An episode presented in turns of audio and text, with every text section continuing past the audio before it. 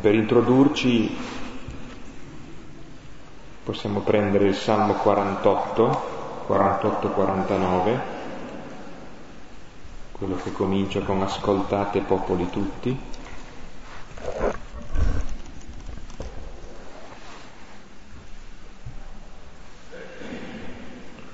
È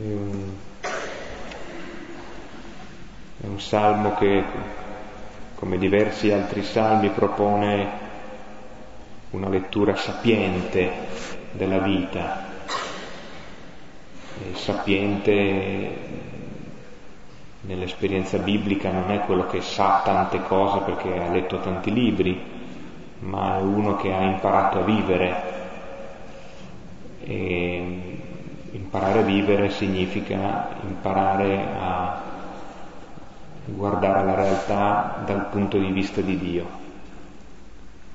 Questa è sostanzialmente la differenza tra chi è inesperto della vita e magari si smarrisce e chi invece impara a guardare la vita da un'angolatura migliore, più ampia e più profonda.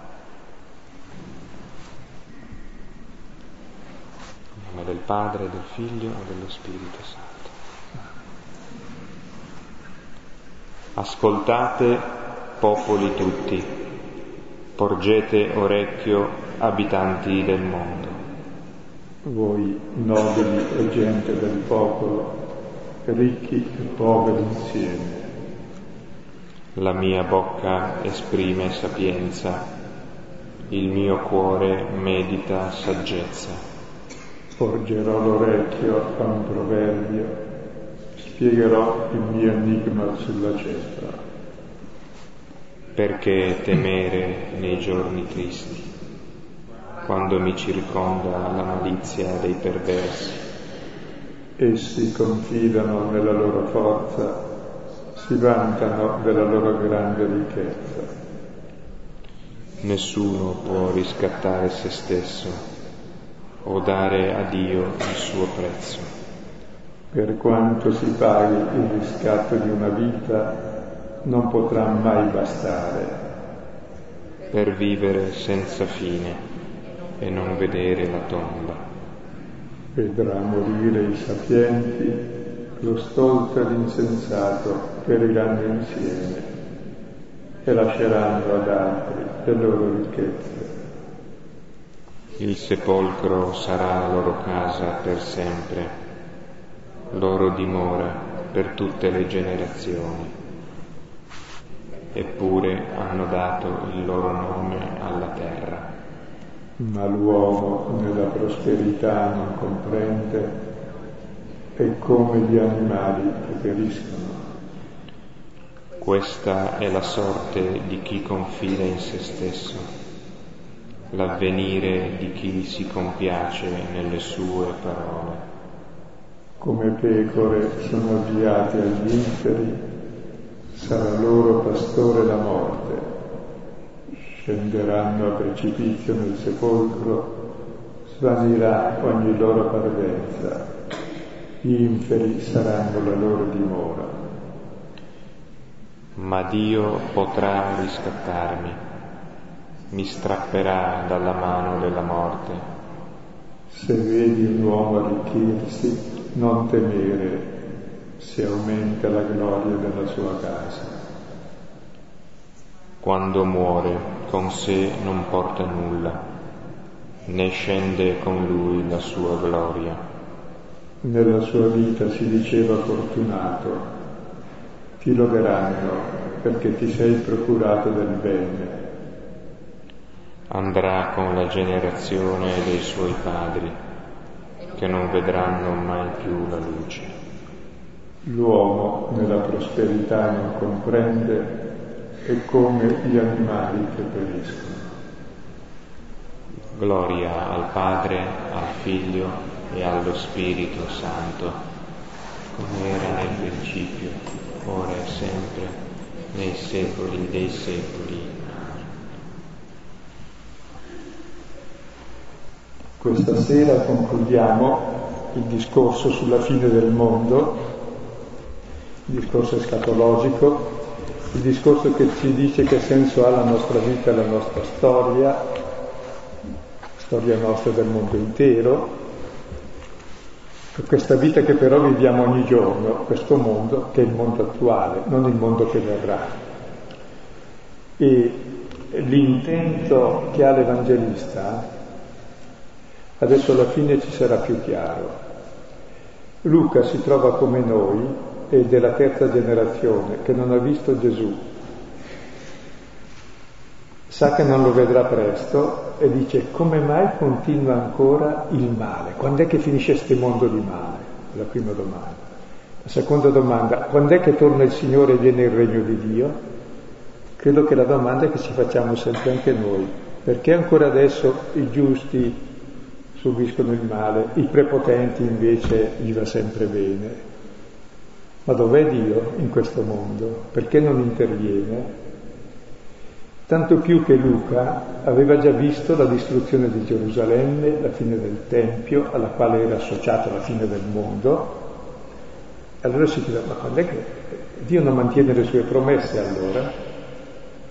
Ecco, allora Luca fa una lettura della storia presente, della sua epoca, che è la lettura dei nostri giornali, cioè guerre, rumori di guerre, ingiustizie, carestie, tsunami, pestilenze, l'influenza suina, un po' più grave perché non c'erano gli antibiotici, il giusto, al giusto gli va male, ai prepotenti gli va sempre bene, dettono legge in tutto il mondo, quando è che cambia questo mondo?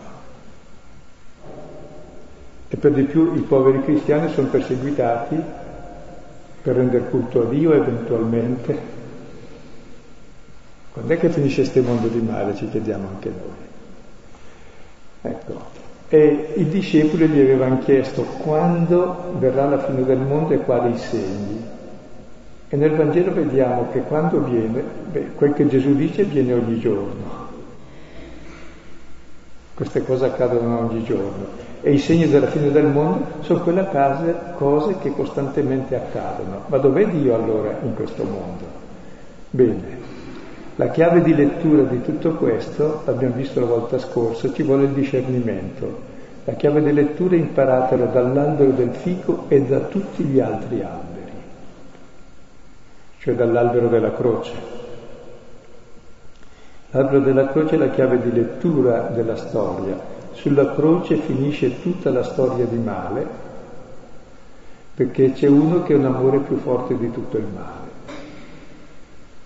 Quindi non è che dobbiamo aspettare un mondo diverso, anche Gesù non ha aspettato un mondo diverso di persone buonine, bravine, che fossero cristiani, che amassero tanti crocifissi per salvare il mondo. No, è stato messo in croce dalla persona religiosa, dai suoi discepoli, da tutti quanti. Come dice Paolo, è morto per i peccatori dei quali io sono il primo. Cioè ha vissuto la realtà quotidiana come luogo di testimonianza dell'amore. Quindi la venuta del figlio dell'uomo non sarà alla fine dei tempi. E quando vengono queste cose già viene il figlio dell'uomo. Difatti Stefano, quando è il primo testimone negli atti, cosa vede? Proprio mentre ha lo stesso destino di Cristo. Sta ritto e vede il figlio dell'uomo nella gloria. Come Gesù ha rivelato la sua gloria proprio sulla croce, la gloria vuol dire Dio, la vittoria sul male, un amore più forte di ogni male. Così noi siamo chiamati a vivere nella quotidianità la testimonianza di questa gloria, di questo figlio dell'uomo che viene. Ma dove lo vediamo venire?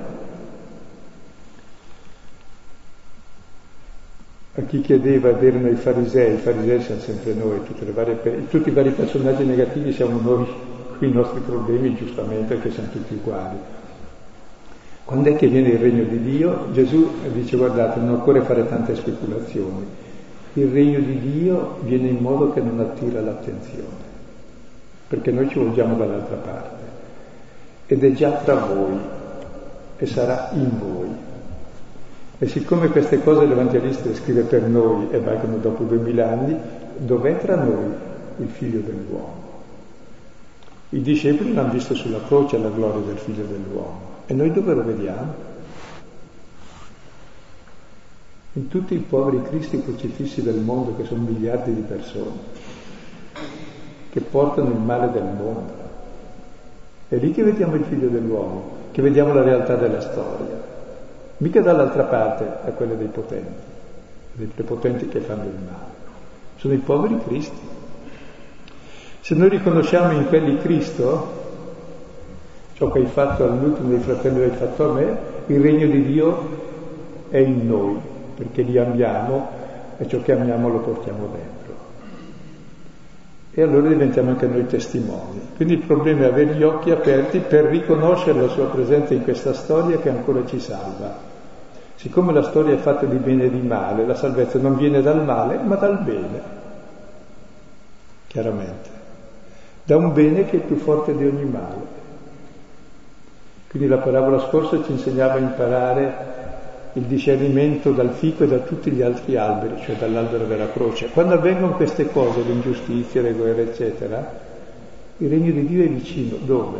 Da parte di chi subisce ingiustizie, da parte di chi ha fame, da parte di quelli che noi respingiamo dall'altra parte del mare, da quelli che noi rifiutiamo. Quelli sono i poveri cristi, i nudi, gli affamati, i carcerati, i rom, quelli che sbarcano e rimandiamo indietro, poi vogliamo anche la croce sulla bandiera per metterceli sugli altri forse, allo spiedo. Cioè capite? Essere cristiani è una cosa seria, bisogna avere gli occhi aperti e non lasciarsi imbrogliare. Infatti dice state attenti. Allora lì vediamo il Cristo e quando vediamo il Cristo allora ci comporteremo da cristiani, cioè accogliamo i nostri fratelli e il povero chi è? Si chiama Lazzaro, gettato alla nostra porta, e Lazzaro vuol dire Dio salva. Ciò che facciamo al povero salva noi, salva la nostra umanità. Diventiamo umani perché lo facciamo a un uomo in quanto uomo. E l'uomo è immagine di Dio. E lì vediamo il figlio dell'uomo in ogni uomo, allora viene il regno di Dio. Capite allora il nostro compito nel mondo non è piccolo. Quando è che torna il figlio dell'uomo? Quando noi diventeremo umani, cioè figli di Dio e fratelli di tutti. Ed è affidata la nostra responsabilità. Questo è il contesto, adesso il brano di questa sera conclude e tenete presente che subito dopo comincia la passione di Gesù, dove in eh, Luca non è presentata come la passione del figlio di Dio, come negli altri Vangeli, perché già sappiamo che è figlio di Dio, si pone in un'altra ottica, è la passione del giusto, ingiustamente ucciso. È quella passione che continua ancora in tutti i giusti, ingiustamente uccisi della storia, che sono ancora Cristo che ci salva nella storia. Allora vuole aprirci gli occhi sul Cristo presente nella storia, come dice anche Matteo, ciò che avete fatto a uno degli ultimi l'avete fatto a me. O quel che dice Giovanni, il comandamento della. E quel che dicono tutti. Ognuno poi ha il suo modo di dirlo e ognuno di noi ha il suo modo particolare per non capirlo.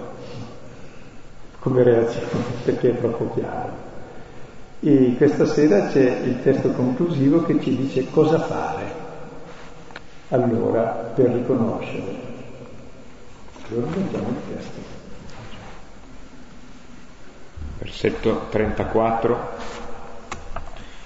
Attenti a voi stessi, che mai si appesantiscano i vostri cuori in gozzoviglie e ubriachezze e ansie di vita, e incomba su di voi all'improvviso quel giorno come un laccio sopravverrà infatti su tutti quelli che siedono sulla faccia di tutta la terra. Ora vigilate in ogni momento, pregando di avere forza di sfuggire a tutte queste cose che stanno per accadere e di stare dritti davanti al figlio dell'uomo. Ora i giorni stava nel Tempio a insegnare e le notti, uscendo, pernottava all'aperto, verso il monte detto degli ulivi. E tutto il popolo, di buon mattino, andava da lui nel Tempio per ascoltarlo. Con queste battute conclusive e ci mostrano innanzitutto cosa non fare nei primi due versetti cioè non stordirci, non fare come lo struzzo, che quando ha paure mette la testa nella sabbia così non vede il mare e dice oh come sto bene. E allora dice come un laccio sopravviverà quel giorno, è il giorno, quel giorno che viene per tutti, è il giorno di Dio, che per chi lo aspetta è lo sposo, per chi invece ha centrato tutto nelle sue cose in se stesso, dice, oh Dio, finisce la mia vita, non è che finisce la tua vita per sé. Comincia la comunione con l'altro, ma se tu sei centrato su te stesso è il ladro che ti toglie la vita e tutto quello che hai accumulato per vivere. Quindi la prima cosa da non fare è non vivere in modo con occhiacei eccessivi. Non è vero che la religione è l'oppio dei popoli. Il vero oppio sono le gozoviglie, le ubriachezze e l'ansia di vita. Cioè, accumulare cose se le hai e preoccuparti se non le hai. Questa è la vera droga. E al contrario cosa fare? Tenere gli occhi aperti, fare come la civetta, che tiene gli occhi aperti e di notte ci vede. Nella notte del mondo il cristiano è uno che ha gli occhi aperti e vede la realtà, non i sogni o i deliri di onnipotenza. E poi prega, vedremo l'importanza della preghiera, che è la vera forza per vivere da figli e da fratelli, la comunione col Padre. E proprio così noi sfuggiamo a tutte queste cose negative, non nel senso che non ci toccano, ma nel senso che possiamo stare dritti davanti al figlio dell'uomo, come anche lui è stato dritto davanti al male e l'ha vinto.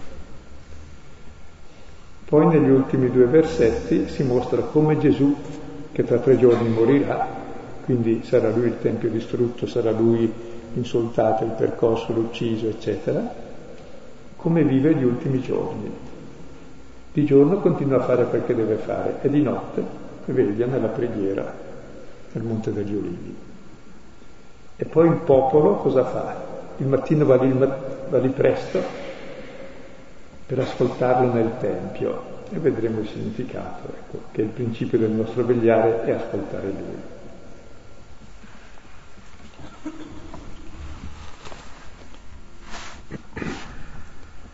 Attenti a voi stessi, che mai si appesantiscano i vostri cuori in gozzoviglie e ubriachezze e ansie di vita, e incomba su di voi all'improvviso quel giorno. Ecco, qui si presenta uno stile di vita che mediamente può essere anche un, idea, un ideale di vita. Ricordate lo stolto possidente che diceva hai tanti beni per tanti anni, mangia, bevi, godi e riposa. L'uomo desidera il riposo, inteso come gioia, non solo la fatica, mangiare, bere e godere, giusto? E questi termini eh, eh, anche definiscono l'Eucarestia, che è il riposo, il mangiare, il bere e il godere. Però ciò che dà la felicità non è il mangiare, ma il modo di mangiare, perché se mangi l'altro non c'è grande felicità né per te né per l'altro. Se il bere è semplicemente stordirsi perché si ha paura e si è infelici, non è gran felicità. Se invece è la commensalità, la convivialità che diventa fraternità e spirito comune e gioia, allora è bello. Così il godere il godere non è accumulare tante cose perché hai ansia di non averle. Il godere è un'altra cosa, è il partecipare della gioia altrui, è il comunicare le cose gli uni agli altri, per cui ogni bene diventa bene di tutti e di ciascuno, come se fosse proprio. Ecco, allora qui vengono presentati due stili di vita diversi, perché la realtà è uguale per tutti, però possiamo vivere la realtà in modo da storditi, da tordi che non capiscono niente e che quindi poi producono le ingiustizie, le guerre, le fame, le carestie, le pestilenze per gli altri, poi alla fine anche loro fanno la stessa fine, oppure il modo diverso di vivere la stessa realtà. Quindi è questione di moda, di stile. Per esempio se date un bel pezzo di legno o di marmo a me o al viso, lui che è anche scultore, farebbe una bella cosa. Io al massimo riesco a romperlo a pezzettini per, per fare il fuoco. E lo stile non è secondario nella vita. E noi riusciamo nella nostra vita o a fare un'opera bella o a fare cosa da bruciare, insomma. Quindi dipende da noi.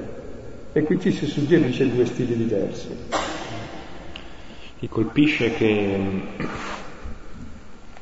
non so se guardate bene il, questo rapido e breve elenco, no? gozzoviglio, ubriachezze e ansie di vita. E, mentre i primi due sono eh, normalmente, diciamo, anche abbastanza connotati dal punto di vista etico, cioè si fa un, una gozzoviglia o un'ubriachezza, eh, magari non sono un peccato grave, dicendolo in linguaggi un po' così, eh, di una volta, come si dice. E, ehm, tuttavia sono, uh, sono delle eh, dire, perdite di equilibrio, di eh, autocontrollo, in parte anche di dignità, che sono immediatamente connotabili come qualcosa di negativo o comunque di non positivo. Le ansie della vita non hanno, credo, nel nostro vissuto questa stessa connotazione negativa. Mm, sono parte, molto di più sembrerebbe, dei nostri giorni, della nostra quotidianità, che è fatta di tante preoccupazioni che diventano anche ansie o perfino angoscia talvolta. Quello che colpisce dunque è che nelle parole di Gesù in qualche modo le ansie sono, eh, sono paragonate sono equiparate alle gozzoviglie e alle ubriachezze. Cioè ti eh, fanno ugualmente perdere l'equilibrio umano ehm, tanto quanto quello che immediatamente appare come una perdita di centro e anche di dignità come la gozzoviglia e l'ubriachezza. Quindi, mm, non lo so, a me mm, eh, questo breve elenco faceva risaltare più che non la negatività delle gozzoviglie e dell'ubriachezza, la pericolosità delle ansie che sono equiparate alle altre due e noi normalmente non le pensiamo così, mi pare. E, tra l'altro la parola ansia in greco è merina, ansie, e da merito, cioè le cose che ti dividono, cioè sei schizzato, sei fatto a pezzettini, non hai più la tua identità, ma sei tirato di qua e di là da tutte le cose, per cui tu non sei più tu, ma sei tutto diviso in te stesso, no? hai perso la tua identità, rincorrendo i vari obiettivi che ti sfuggono. E tra l'altro l'ansia della vita è un modo per goderla, si pensa, perché bisogna cogliere i boccioli prima che sfioriscano, è dettata dalla paura della morte. Siccome l'orizzonte è la morte, allora c'è un'ansia di vita, devi accumulare, ma non è che puoi accumularne molto di vita, non puoi trattenere il respiro soffochi. E, e tutte queste cose appesantiscono i cuori. E perché ricordiamo queste cose? Perché non sappiamo esattamente perché stiamo al mondo. Cioè, abbiamo paura di morire per, dare, per dirla tutta. Perché l'uomo è desiderio di vita e è coscienza di morte. È cosciente del suo limite. Ed è questo che ci fa uomini, questa contraddizione. Ora, se il mio limite diventa luogo di comunione con Dio da cui vengo e verso cui vado, allora posso godere la vita. Ma se io sono centrato su di me, io sono tutto, dove finisco io è finito tutto, basta, allora è finita la vita, perché chiaramente finirò. Allora vivo nell'ansia. Allora devo stordirmi perché ho paura, e allora ecco le gozzoviglie, le ubriachezze, il perdere coscienza, oppure aver coscienza per tante cose che ti occupano praticamente tutto il campo della coscienza e la tua vita è persa dietro a tutto. Ecco, questo è uno stile di vita che ti rende il cuore pesante. E la parola appesantire viene fuori altre due volte in Luca. La prima è nella trasfigurazione, che i discepoli avevano gli occhi appesantiti, l'occhio è poi il cuore, no? Però restarono svegli e videro la gloria. E nell'orto avevano ancora gli occhi appesantiti, dormirono Se avessero tenuto gli occhi aperti e quel poco che li tengono aperti, vedono anche lì la vera gloria, quanto Dio li ama. So che le ansie sono anche un po' quelle della, nella parabola del, del seminatore, del seme, no? La, in Luca al capitolo ottavo il, il, seme che cade in mezzo alle spine e che si lascia poi sopraffare no, dalle preoccupazioni, dalle ricchezze, dai piaceri e non giunge a maturazione. Quindi anche qui sono paragonati ricchezze e piaceri alle preoccupazioni della vita.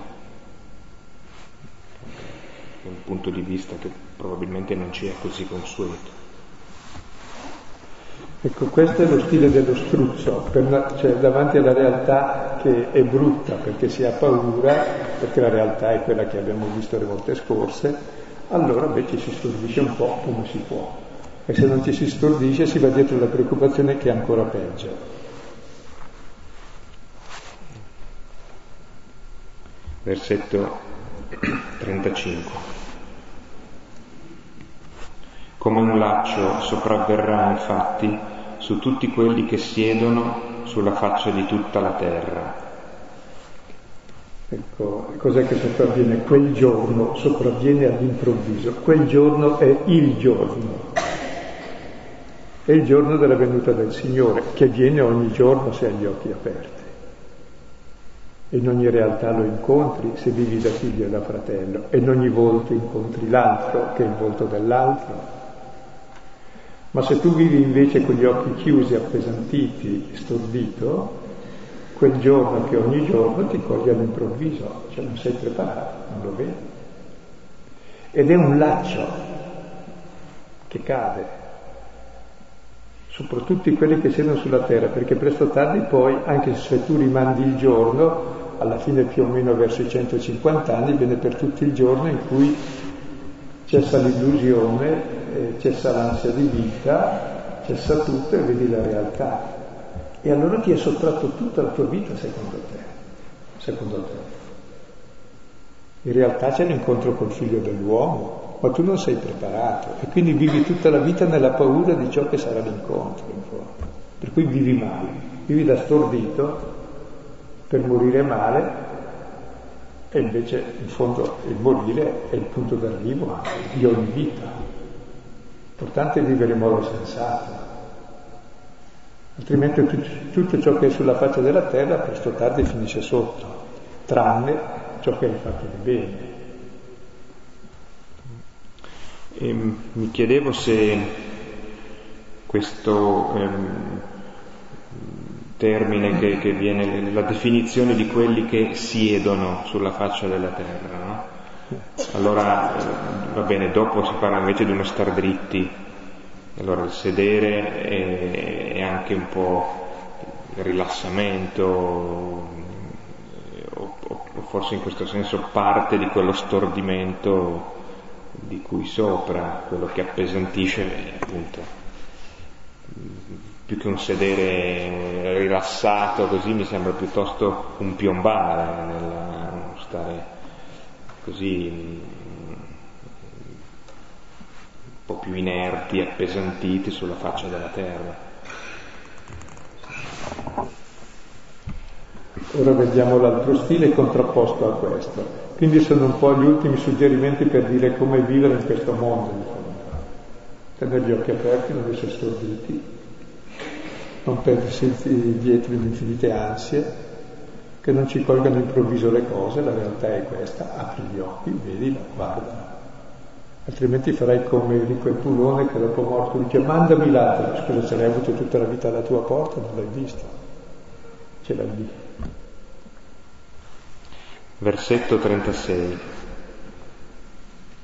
Ora vigilate in ogni momento, pregando di avere forza di sfuggire a tutte queste cose che stanno per accadere e di stare dritti davanti al figlio dell'uomo. Ecco, in contrappunto alla politica dello struzzo che mette giù la testa nella sabbia, e qui c'è quella della civetta che tiene gli occhi aperti nella notte. Vigilare è nella notte sempre che si vigila. Di giorno se tutto va bene si sta svegli.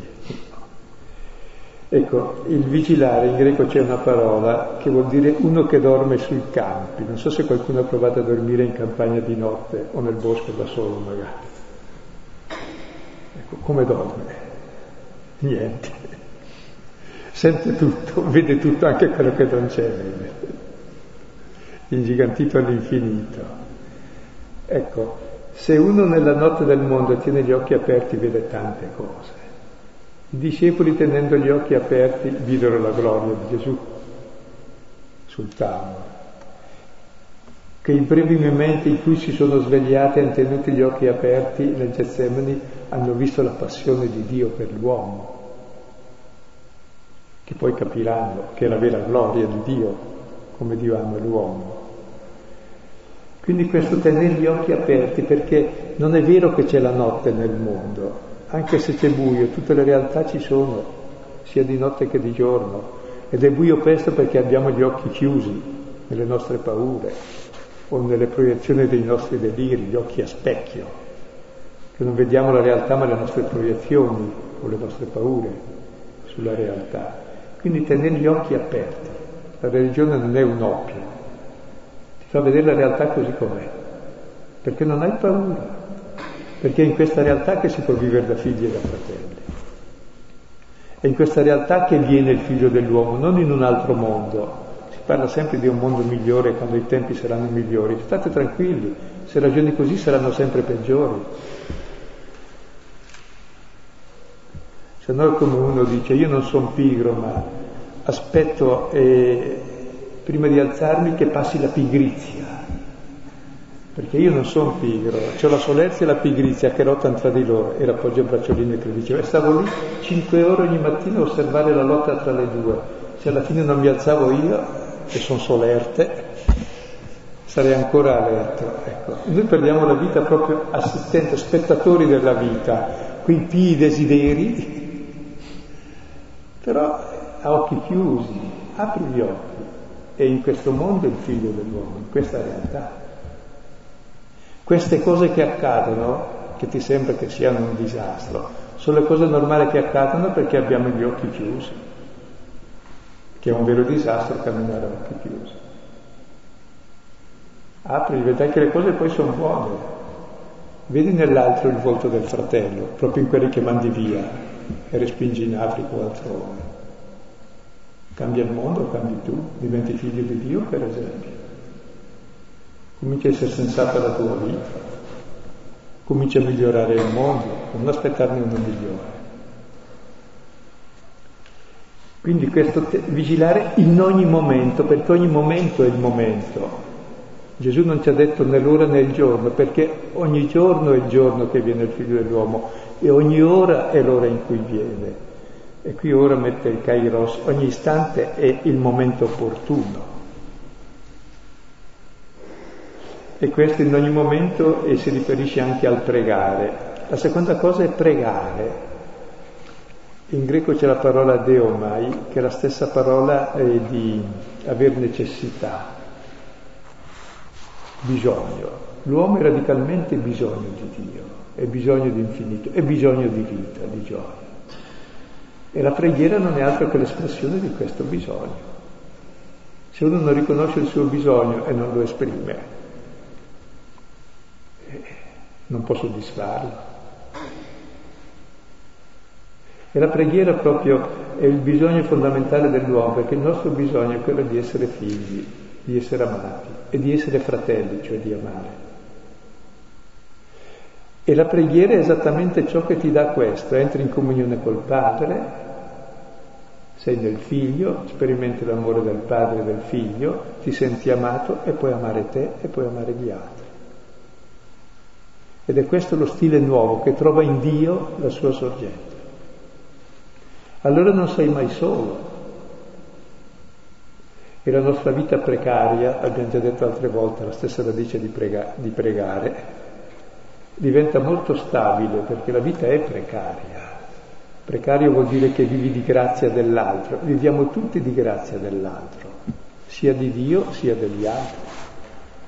La nostra vita sono le relazioni che gli altri ci concedono, dalla prima relazione fondante di Dio, che ci dà la vita, che ci ama dall'eternità, quello che ci dà la nostra identità. Ecco, allora se noi ci dimentichiamo questa, che è il pregare, perdiamo il senso della vita.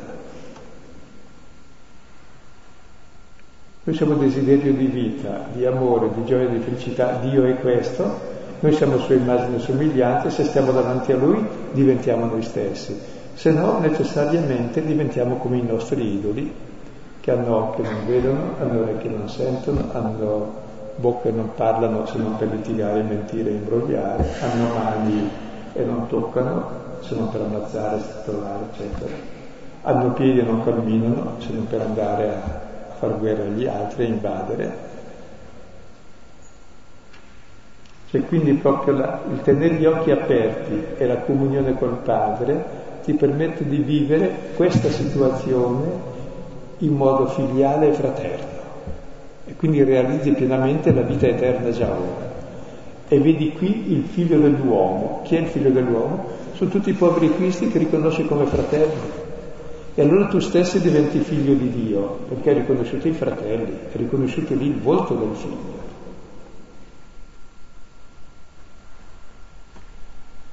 E proprio così sfuggiamo a tutte queste cose, perché quando apriamo gli occhi queste cose non accadono più, oltretutto. Le guerre, le ingiustizie, le carestie non accadono più.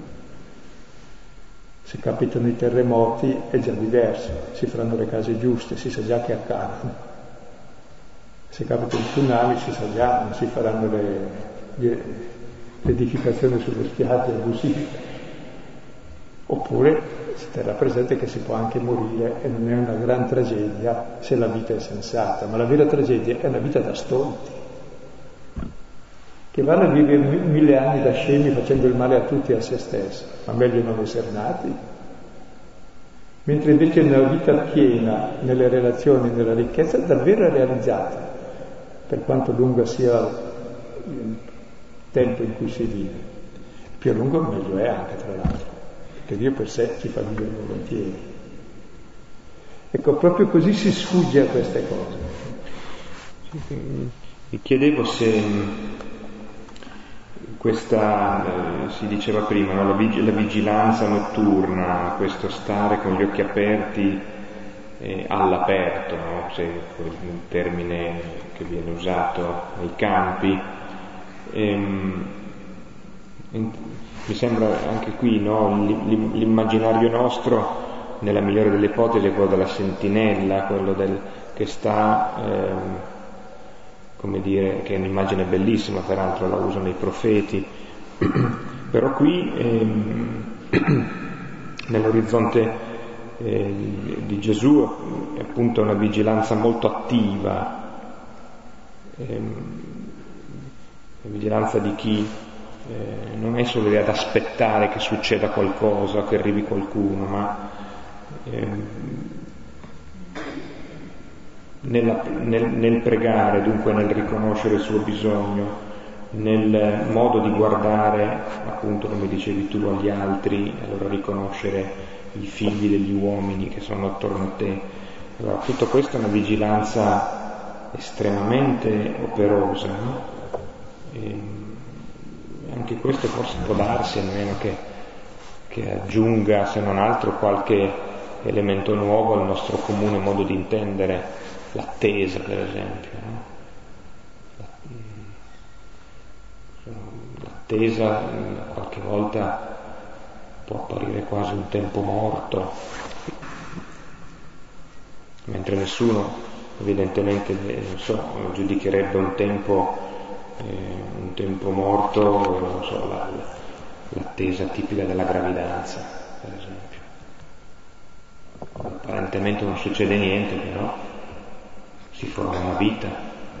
È una fabbrica che lavora costantemente, giorno e notte. Giorno. E tra l'altro dice Gesù nel passo parallelo di Marco che fa un solo discorso escatologico, Luca ne fa quattro, e lo dice anche Luca altrove, che il Signore ci ha dato tutto il suo potere, il potere del figlio. E qual è il potere del figlio?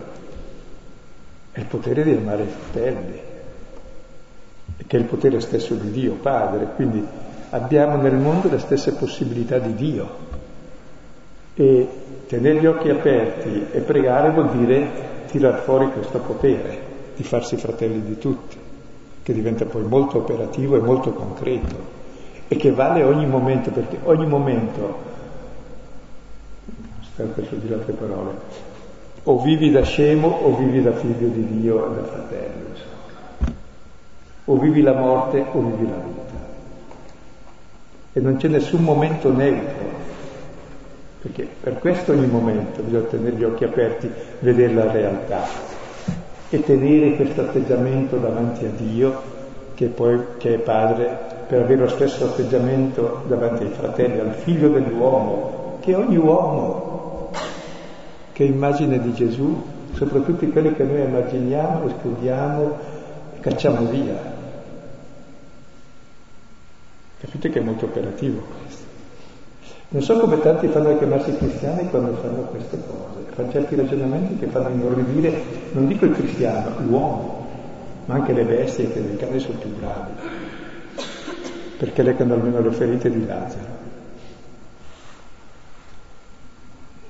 Ecco, questo star dritti davanti al figlio dell'uomo e davanti a ogni uomo e non nascondere la faccia e non nascondersi e non cacciarlo via.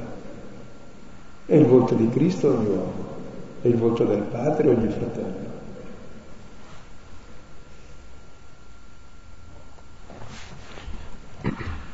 Versi 37 e 38. Ora i giorni stava nel Tempio a insegnare e le notti, uscendo, pernottava all'aperto, verso il monte detto degli ulivi. E tutto il popolo di buon mattino andava da lui nel Tempio per ascoltarlo. Ora si mostra come Gesù viveva il suo tempo.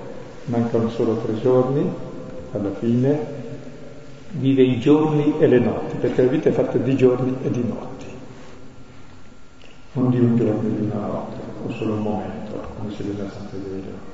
I giorni e di notti. I giorni fa quello che stava facendo. Ecco, il padre l'aveva mandato a fare il falegname per 30 anni e poi per qualche tempo, due o tre anni, più due che tre, a annunciare ciò che viveva, cioè la fraternità, l'essere figlio di Dio facendosi fratello di tutti. Quindi nel giorno viveva la sua quotidianità da figlio e da fratello. E di notte usciva, bello questo uscire, la preghiera è un po' un uscire anche dall'attività per entrare dove? Per nottava all'aperto, quello che dice vicinare e pregare, per stare con il Padre nell'orto degli ulivi da dove attingeva la forza per vivere con i fratelli.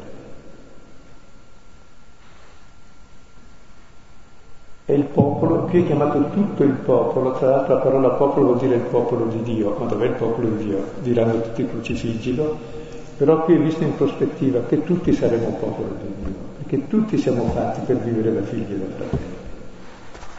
Cosa fanno?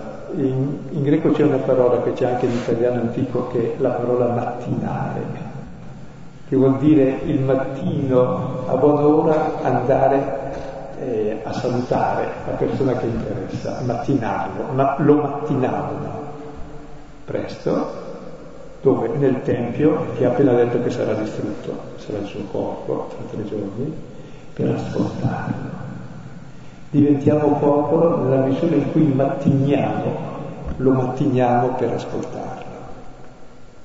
Abbiamo questo desiderio di ascolto. perché è la sua parola che ci fa figli e ci apre gli occhi sempre. Bene, ecco, penso che queste parole ci servono adesso, la volta prossima entreremo già nel racconto della passione con gli occhi aperti e leggeremo nella storia di Gesù quella che è la storia della quotidianità di ogni uomo, cioè col suo bene e col suo male, con la sua vita e con la sua morte, e come lui ha vissuto questo, con un amore più forte ogni male. Ecco, allora la, il primo testo che si può riprendere è proprio tutto questo capitolo 21. Eh, l'abbiamo diviso in vari incontri. Allora, alla luce forse di quello che è stato detto, della, della parola che, che è servita per illuminare un po', può essere veramente prezioso rileggerlo tutto insieme. Poi sempre un riferimento a Luca, eh, l'altro capitolo 12, che è un altro insegnamento importante di Gesù. Come salmi si può riprendere il 48, che, con cui abbiamo iniziato l'incontro, poi il 73. Poi c'è un testo di Isaia, capitolo 24, dal versetto 16, per l'esattezza 16b, fino al 23. Poi alcuni testi paolini. La prima lettera ai Tessalonicesi, capitolo quinto, versetti 1-11. E anche la seconda lettera ai Tessalonicesi, capitolo 2, versetti dall'1 al 3 e poi di nuovo versetto 15. Quindi 2 Tessalonicesi 2, 1, 3, 15. Infine la lettera di Paolo ai Romani, capitolo 13, versetti dall'11 al 14. Lo ricordo ancora per chi fosse arrivato a incontro già avviato che lunedì prossimo in coincidenza con la festa di Sant'Ambrogio non avremo il nostro consueto appuntamento qui che invece riprende eh, lunedì 14 e poi lunedì 21 prima di Natale.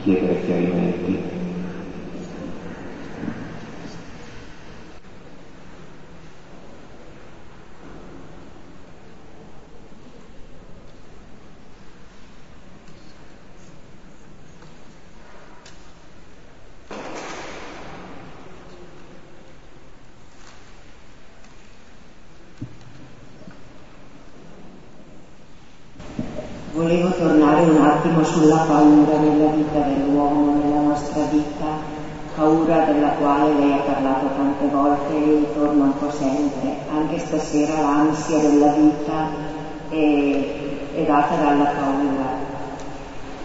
Mm, volevo capire un po' come mai questa paura interiore che, che condiziona così l'uomo, lo, lo, lo determina, lo, lo condiziona proprio è radice di tanto malessere insomma nella persona la paura. Mm.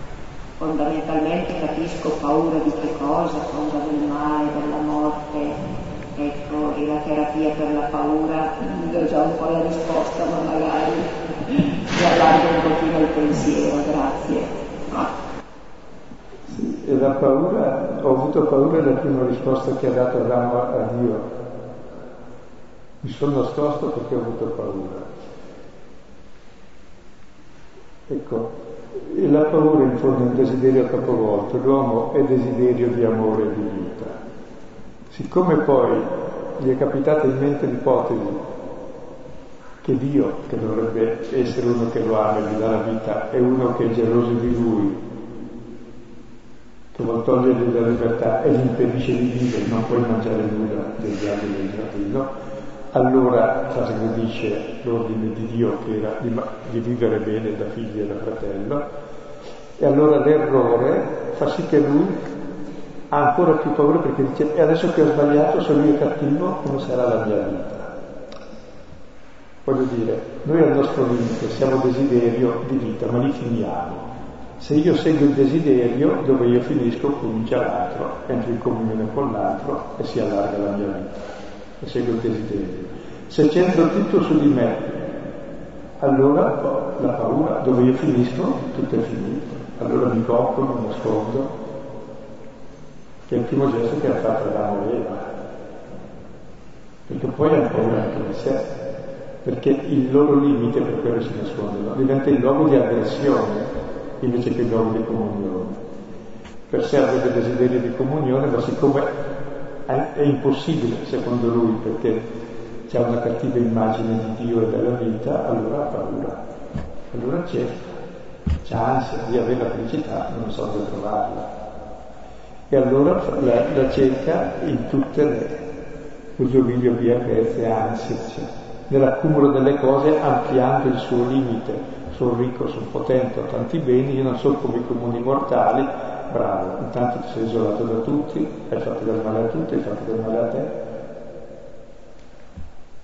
Quindi la paura è il principio di tutti i mali. Infatti Gesù dice sempre non aver paura, abbi fede, fiducia. Cioè il contrario della paura è la fiducia. E ci sono tutti e due. E la nostra libertà per modo di dire non è totale, ma almeno scelgo di seguire più la fiducia che consiste nei desideri positivi che la paura. E anche nelle relazioni se seguo la paura che l'altro mi aggredisca, lo aggredisco prima io. Oppure fuggo da lui. Se invece seguo i desideri, in fondo è il mio fratello, e cerchiamo di andare d'accordo, il desiderio di volerci bene, ci si riesce abbastanza con un po' di difficoltà. Quindi smontare la paura è il senso del Vangelo. Tramite la fiducia, che siamo amati e possiamo amare. E ci dovremmo aiutare gli uni gli altri, dandoci fiducia e volendoci bene, chiaro. Che ogni aggressione giustifica la paura poi.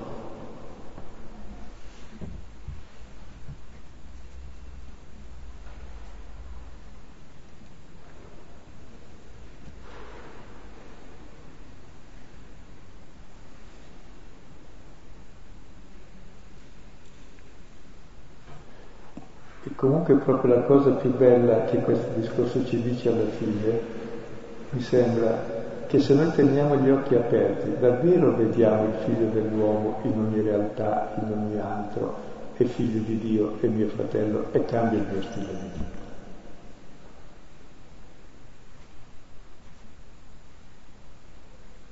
Se vedo nell'altro il nemico è chiaro che ho paura, quindi lo aggredisco, lo faccio come prima, ma lo faccio via. Quindi non aspetto un mondo diverso, in questo mondo vivo la fiducia, l'amore, ciò che desidero. Allora sono illuminato, appunto battezzato. E, no, e, non è una cosa così, una vaga ipotesi che stiamo facendo adesso piamente.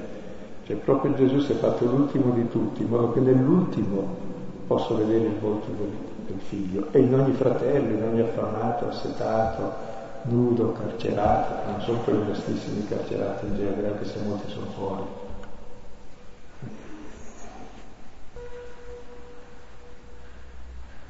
Il cristiano ha gli occhi aperti su questo, ma anche l'altro che mi è vicino, anche il mio collega, anche la consorella è più difficile. anche il fratello, perché è più difficile vederlo nel fratello, perché nelle strane quasi si è più propensi.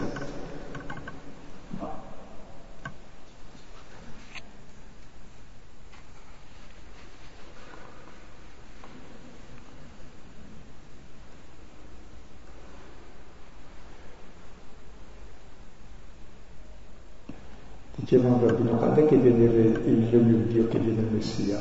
Quando ognuno riterrà che l'altro è un Messia, è lui. Allora sarà venuto il Messia.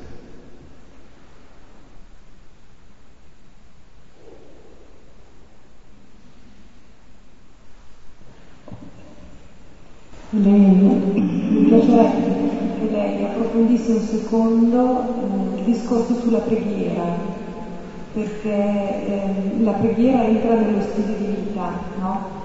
Ma poi a un certo punto lei ha detto eh, che anche essere spettatore, uno può essere anche spettatore della vita, no?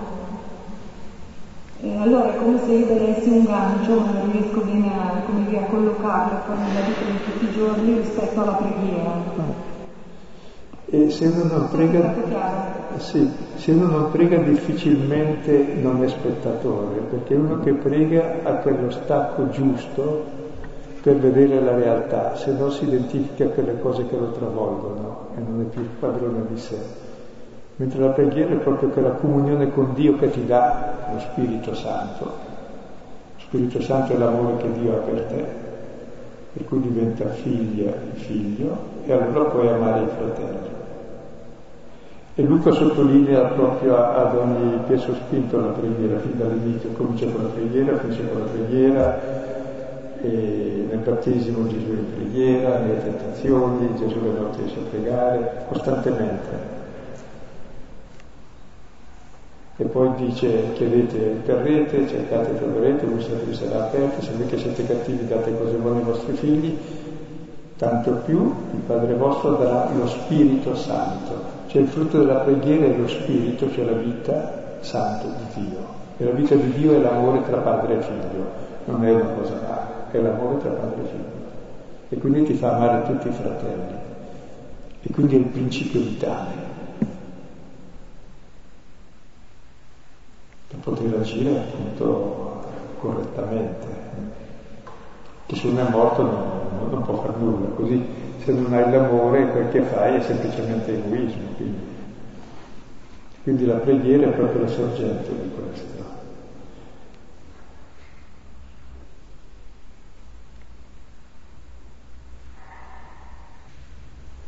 Sapendo che la preghiera serve per riconoscere poi il volto di Dio nei fratelli, se no è un alibi, se no è come lasciare in carica, non so, il trapano dell'abitatore, lo lascia in carica a 50 anni senza mai usarlo, eh, si rovina anche la batteria. Cioè, è proprio un caricarsi nella preghiera per vivere la quotidianità. E poi per continuare la preghiera, perché la preghiera poi diventa contemplazione del volto di Dio nell'altro. E diventa quindi agire come Dio.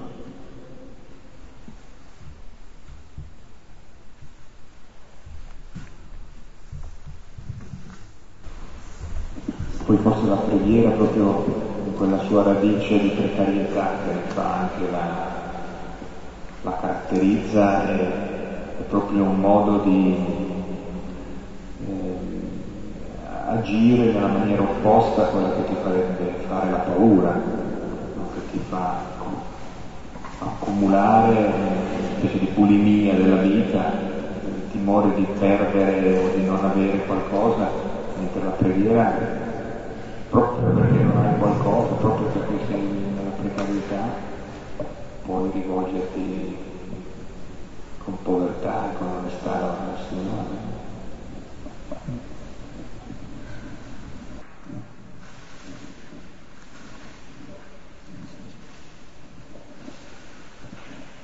Mi ha colpito molto il discorso dell'attesa che è stato solo accennato. E questa attesa che a volte sembra veramente inutile e che a volte è l'attesa stessa di Dio. Mm, non so se voleva un attimo approfondire questo aspetto.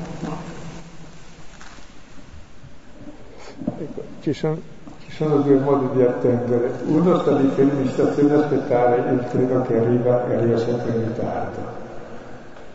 Oppure atteso vuol dire tendere a, vai tu in quella direzione. Non ci sono treni che passano. Il treno è la tua stessa vita, la tua stessa quotidianità. E sei tu che nella tua quotidianità vai incontro al Signore che già hai davanti. Non, vai, no, non stai lì seduto ad aspettare occhi chiusi che lui venga. C'è già, vai in quella direzione. Quindi l'attesa è molto attiva, tendere a, all'altro, che è lui che è presente in tutte le cose, in tutte le realtà e ci interpella a vivere quella realtà in modo con uno stile da figlio, da fratello, da sorella. Questo in ogni realtà e non c'è nulla di neutro, quindi non c'è da aspettare altre cose di quelle che ci sono. Aspettiamo quello che c'è già. Quindi apri gli occhi e vivi. È lui che aspetta, sta alla porta del bus e aspetta che tu apra, insomma.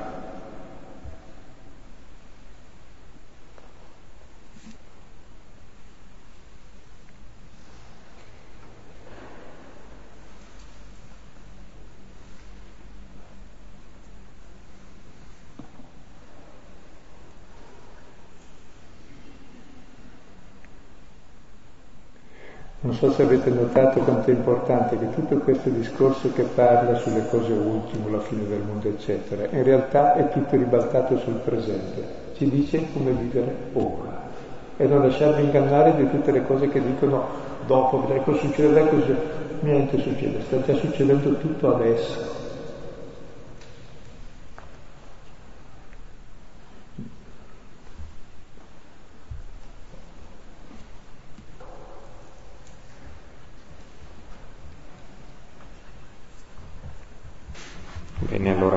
Insieme per la vera forza di sfuggire queste cose e di stare dritti davanti al Figlio dell'uomo.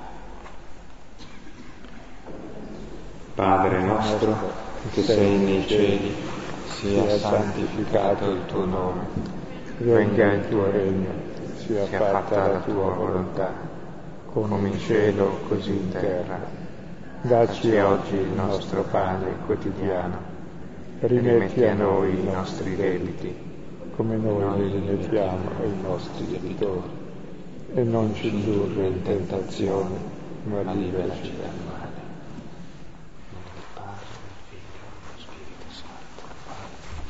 Buonanotte, a lunedì 14.